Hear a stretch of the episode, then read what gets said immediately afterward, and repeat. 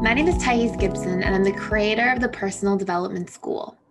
This is your daily breakthrough video. And in this video, we're going to talk a little bit about how to release unhealthy expectations that may be causing pain points, toxicity, challenges, or just plain volatility in your relationship dynamics or I'm really good at reading between the lines, or, you know, because romantic relationships have people that do that.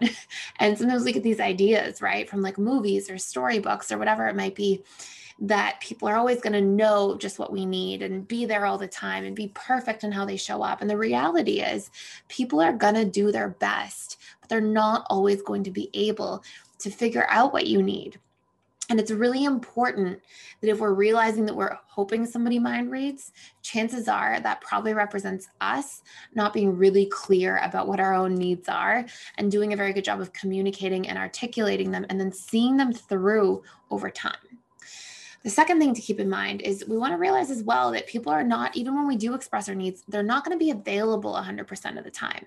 We ideally want people to show up, be consistent, do their best. We want to be able to see visibly in a healthy relationship that somebody is putting the effort in and that they're doing their best and that you can see progress and growth and people trying and feel that and, and feel supported by that.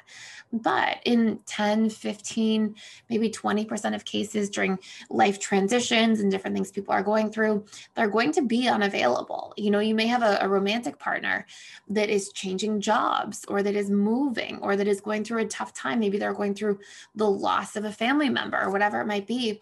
And their bandwidth might shrink.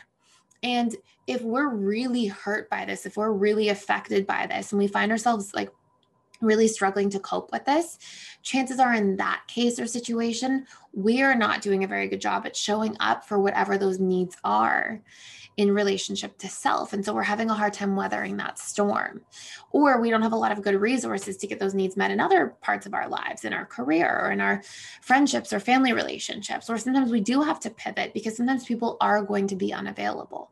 And ideally, for healthy interdependence, which is what we're seeking in securely attached relationships, we have this nice like 50 50 sort of partnership where we're able to show up for ourselves 50% of the time and we're able to ask and receive 50% of the time. And we can count on both areas of our life to show up functionally. So with that being said, those those important pieces to keep in mind, here are some really important steps to releasing unhealthy expectations. So what we want to start by recognizing as sort of a point number 3 here is realizing that your expectations are basically just unmet needs and usually the ones that are really playing a painful role in your relationship dynamics, like their points of contention, they're usually actually needs that you're not doing a very good job of meeting in the relationship to yourself. And so if you're like, my partner should be listening to me more, you know, they're not present with me. And if that's really upsetting you, I'm definitely not saying that you shouldn't want that or need that. You absolutely should. And that's an important part of a relationship and you should communicate it and see it through. But if you're finding yourself really triggered by that, chances are there's places in your life, in one or multiple of the seven areas of life, that you're not showing up and listening to yourself and being present with yourself. And so sometimes as a byproduct of that, we overpressure other people in our lives to do that for us because we have a learned helplessness feeling in relationship to self and yet it's an important need.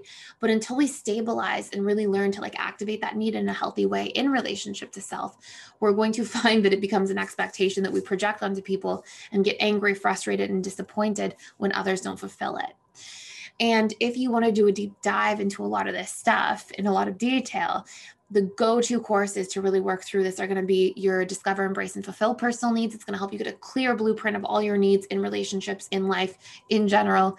And then your advanced needs course which is going to be all about learning to communicate these needs learning to express these needs in an effective way where they can be heard understood and received by others and then learning to actually actively receive these needs from others and meet the needs halfway in relationship to self. And that will really help you like release some of these painful patterns in a lot of detail but those are your key points there. And so what we're going to do from here as point number four of our seven is if you find yourself realizing that there's these expectations that are creating toxicity or painful dynamics in your relationships you then want to discover what those needs are. So like what is it I'm expecting from somebody else? And what need is that actually? So if I'm expecting somebody to listen to me, I'm mad when they're not.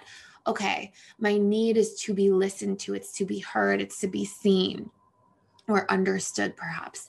Number five, then you're going to create a strategy for giving this to yourself. Okay. So, how can I show up here? Again, if you want to do a deeper dive, the course has tons of supportive strategies for all major needs, a huge list that you have in your workbook.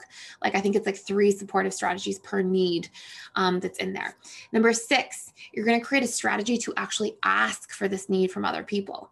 So, you're going to practice like having ideas for how to articulate this need, how to see it through. And number seven, you have to practice actively receiving. If you want to see a video on actively receiving, I will do that as well. I think it's a really important topic. Let me know in the comments below. Um, thank you all so much for being here, for subscribing. If you want to do a deep dive into the needs courses, link in the description box below with a 25% off coupon code as well. Um, please subscribe if you haven't already. Thank you for being here. Thank you for sharing. Thank you for liking. I appreciate you guys all so, so much. And I hope you're having a wonderful day. I will see you tomorrow.